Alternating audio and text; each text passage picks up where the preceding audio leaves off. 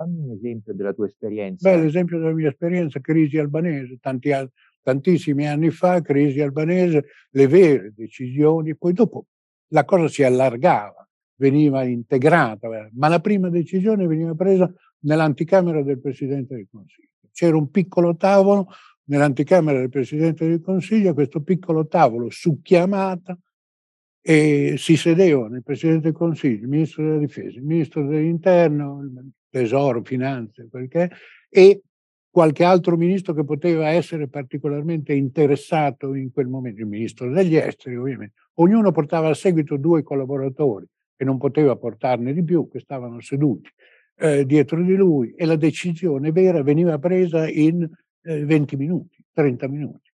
Dopodiché mettemmo a sa musique, come dicono i generali francesi, quando c'è da fare del lavoro di Stato Maggiore per decidere che azione compiere dal punto di vista operativo, si mettono davanti alla carta, dicono io intendo privilegiare la velocità eh, di azione e tutto il resto, fare più o meno così e così, e maintenant mettemmo a sa musique, e adesso mettetemi in musica. Tutto quello che viene dopo quella riunione ristretta nell'anticamera del Presidente del Consiglio è eh, messa in musica della sinfonia. Però i servizi devono contribuire a scrivere lo spartito. Certamente, i servizi devono contribuire a scrivere lo spartito. E l'uomo o la donna alla testa dei servizi è una delle due persone che siede dietro il Presidente del Consiglio. Non per nulla la riforma dei servizi, quella del 2007, è una riforma che ha portato il vertice dei servizi, lo ha portato alle dipendenze dirette della Presidenza del Consiglio.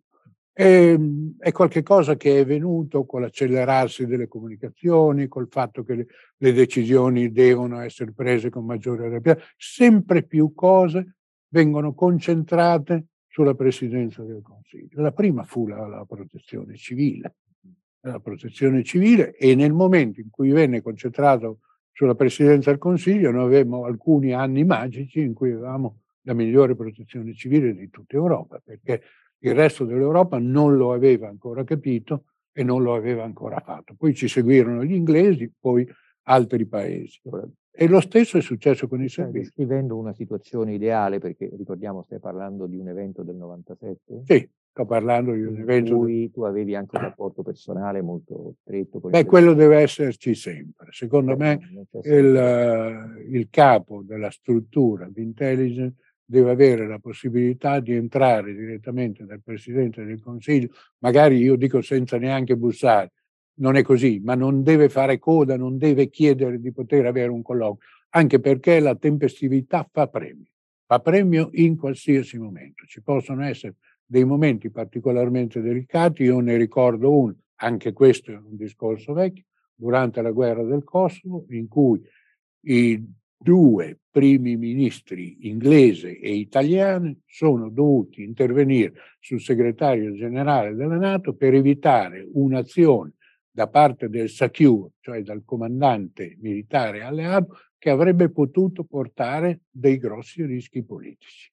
Parliamo di un intervento sollecitato dal SACEUR? Beh, un intervento, un, un intervento mh, mm, sì, forse non credo che neanche il governo americano fosse no, a conoscenza di quella cosa fu una decisione che venne presa azione durante, mentre si entrava in Kosovo, dal eh, comandante delle forze alleate, che è un, sempre un americano, il quale, mh, saputo che c'era un contingente russo che stava andando ad occupare l'aeroporto di Pristina, precedendo le forze NATO che entravano nel Kosovo, ordinò alle, truppe dipendenti di fare una controcorsa e di arrivare a Pristina prima dei russi, succedesse quel che succedesse.